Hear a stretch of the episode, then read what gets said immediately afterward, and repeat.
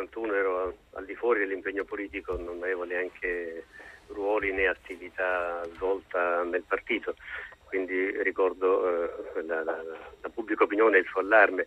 Me ne sono occupato però subito dopo, perché quando scoppiò lo scandalo la Democrazia Cristiana non aveva il collegio di giustizia interna, i probiviri, scaduto da oltre un anno, e fu ricostituito in gran fretta e a me fu chiesto di presiederlo, e quindi mi occupai del giudizio sugli iscritti alla Dc che erano iscritti nelle liste, risultavano presenti nelle liste della P2.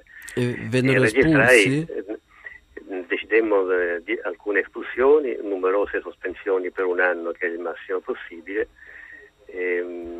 Naturalmente lo decidemmo per quelli per i quali risultava, oltre all'inclusione negli elenchi, anche qualche elemento di prova, cioè la domanda di ammissione, scambi di corrispondenza, altri documenti che comprovassero.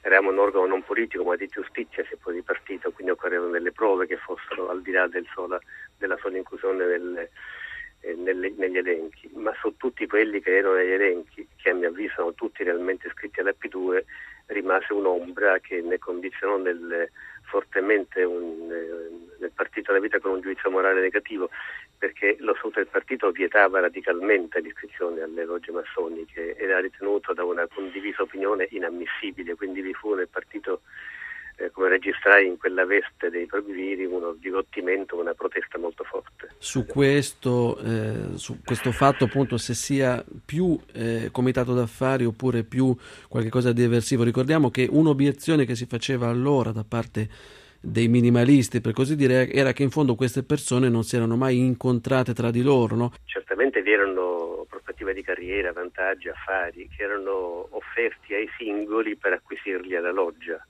ma erano acquisizioni fatte per coltivare e sviluppare gli obiettivi politici della P2. E della P2 la mia impressione è quella, e coincide appunto alla relazione dell'Anselmi, era uno strumento per condizionare la politica attraverso il controllo degli apparati più importanti, sia dello Stato, sia militari, sia giornalistici. Era una struttura di potere alternativa, vorrei dire anche quasi contro il governo, con sfiducia nei confronti del governo, con il timore di contatti tra governo e opposizione, tra maggioranza e opposizione, che rafforzassero le istituzioni, perché le istituzioni più forti, più condivise delle forze politiche, attenuano, riducono gli spazi di potere indebito.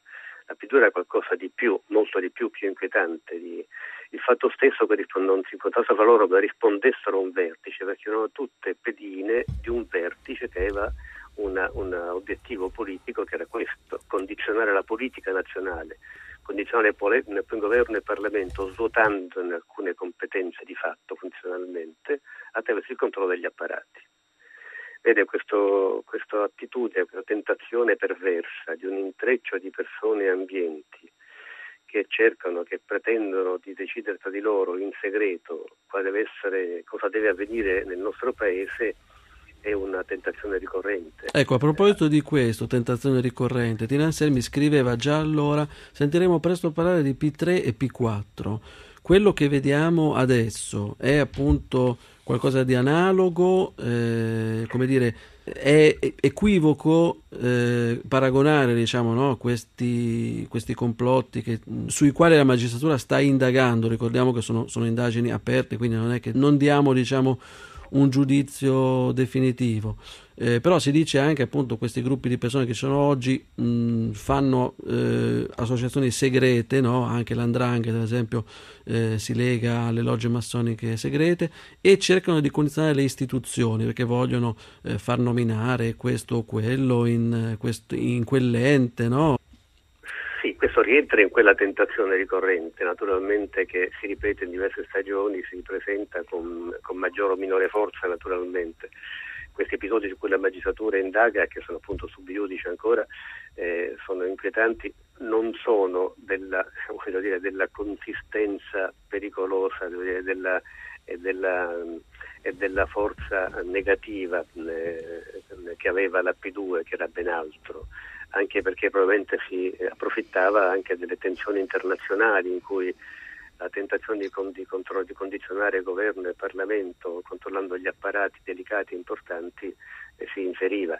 Quindi sono fenomeni che rientrano in quella tentazione. Non li paragonerei alla P2, che aveva una caratura pericolosa, inquietante e molto maggiore. Presidente Mattarella, se ha ancora 5 minuti, c'è qui in studio con noi Anna Vinci. Buongiorno. Che voleva fare una domanda a lei. Volentieri. Sì, io naturalmente non ho l'esperienza, ne sono una semplicemente che racconta storie e mi sono limitata a trascrivere quello che erano questi diari di Tina Anselmi. Una cosa vorrei che insieme si soffermassero.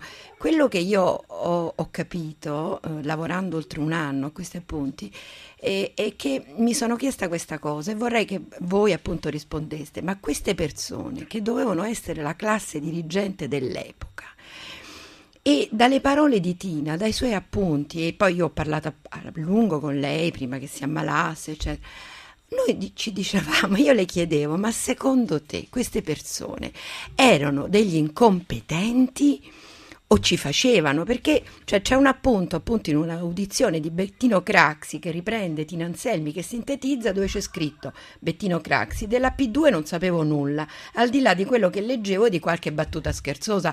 Ora, secondo me la tragedia dell'Italia è proprio questa, come non si sa quello che c'è sotto il tavolo. Ma io pretendo, come le persone pretendono da me nel mio lavoro, di farlo bene. Allora, se non lo sai fare, mi devi rispondere il perché. Quindi o sei connivente o semplicemente non sei capace. E questo era uno veramente degli interrogativi che Tina si è portata dietro in tutti questi anni. E concludo dicendo questa cosa, cioè il motivo per cui mi chiedono ma come mai Tina poi alla fine è sopravvissuta, perché non dimentichiamoci che questa è una storia insanguinata. Mattarella, lei lo sa fin troppo bene per presa. Sì, ricordiamo che fratello del presidente Mattarella era presidente della regione Sicilia, è stato assassinato, fra l'altro non si sa nemmeno bene da chi, se dalla mafia oppure in rapporto con qualche gruppo eversivo, no?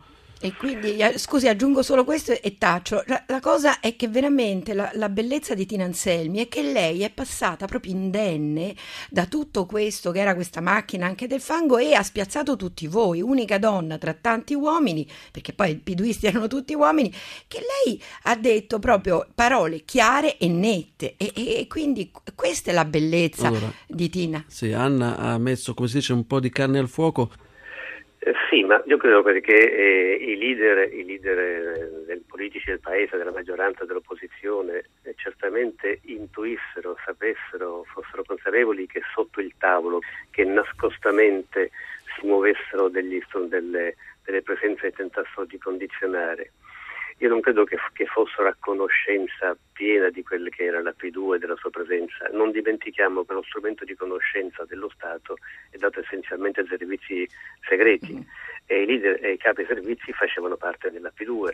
Quindi è verosimile che intuendo, essendo consapevoli che se nascostamente ci avevamo delle presenze di condizionamento inquietanti e pericolose, non conoscessero appieno di cosa si trattasse. Comunque diciamo, adesso non è che voglia difendere per forza i politici o accusare Anna Vinci, però l'equazione, no? O sei disonesto o sei stupido, nel senso che non sai le cose, insomma nella politica è un po' difficile farlo. Guardi, basta ricordare alcune delle affermazioni fatte da Aldo Moro prima del rapimento sullo stato di pericolo che Italia correva, per comprendere quanto si rendesse conto dei pericoli che vi erano sotto traccia e nascostamente. Però gli strumenti che avrebbero dovuto dare al governo e anche all'opposizione, al governo e Parlamento, la conoscenza che si muoveva, erano fortemente condizionati perché erano dentro questo strumento di condizionamento che era la P2. Ed è una cosa questa che ulteriormente aggrava la pericolosità del fenomeno. Vorrei aggiungere, io sono orgoglioso di avere contribuito come componente della Commissione P2 nella seconda parte, cioè sono entrato nell'83 in Parlamento, quindi nella seconda fase della Commissione, e di avere sostenuto l'azione Tina Anselmi. E vorrei qui ricordare che di Tina alcuni dicevano che avesse come una sorta di fissazione nella P2, era tutt'altro che una fissazione. Tina Anselmi, con la sua azione di presidente di quella commissione, libera, franca, coraggiosa, ha avuto veramente grandi meriti per la Repubblica.